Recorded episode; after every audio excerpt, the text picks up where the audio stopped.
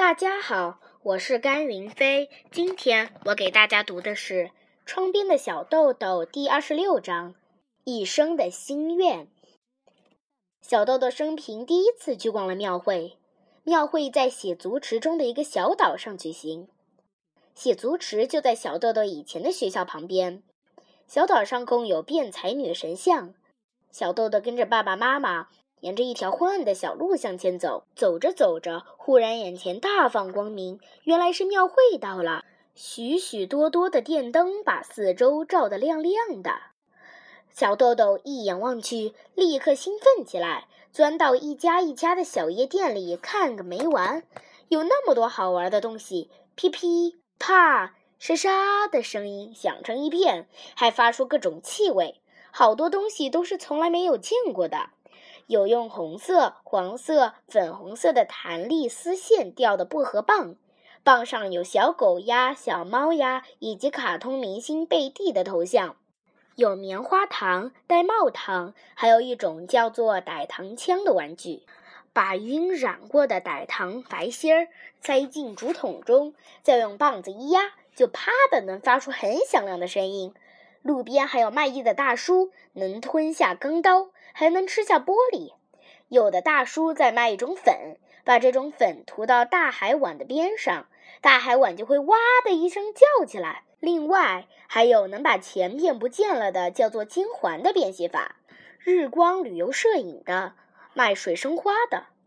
小豆豆一边走一边左顾右盼，突然他哇的一声欢呼了一声，停下了脚步。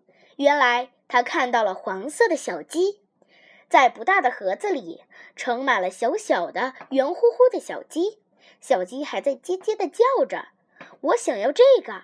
小豆豆拉住了爸爸妈妈的手，买下来好吗？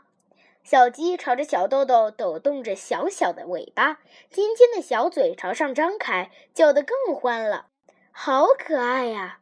小豆豆蹲了下来，以前还从来没有见过这么小、这么可爱的小东西呢。买一个好吗？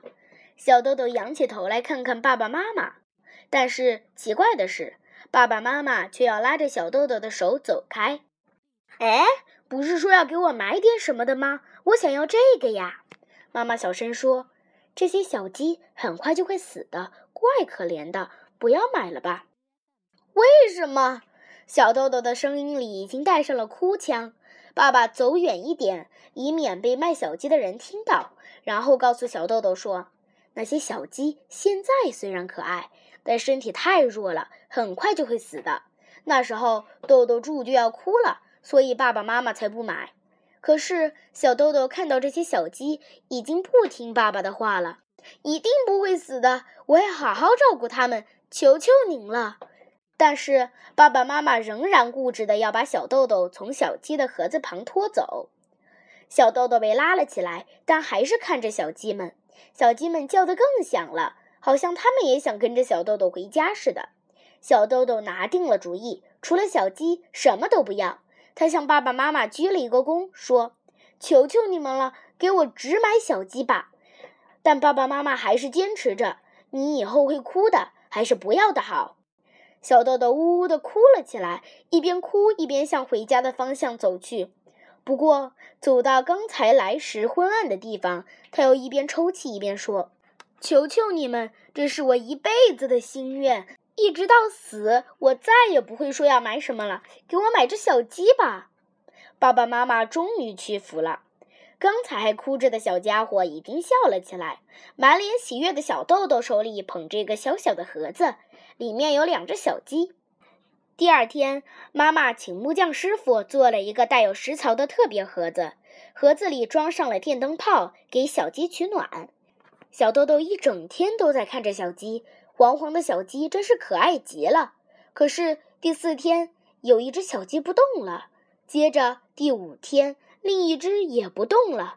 无论怎样抚摸，怎样呼唤，小鸡再也不会叽叽地叫了，而且无论等多久，小鸡再也不会睁开眼睛了。爸爸妈妈说的是对的，小鸡死了。小豆豆呜呜地哭了起来，一个人在院子里挖了一个坑，把2只小鸡都埋了，还供上了一只小花。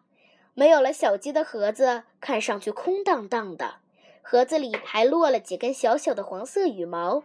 小豆豆看到这些小小的羽毛，想起了庙会那天看着自己叽叽欢叫的小鸡，不由得咬紧了牙齿哭了出来。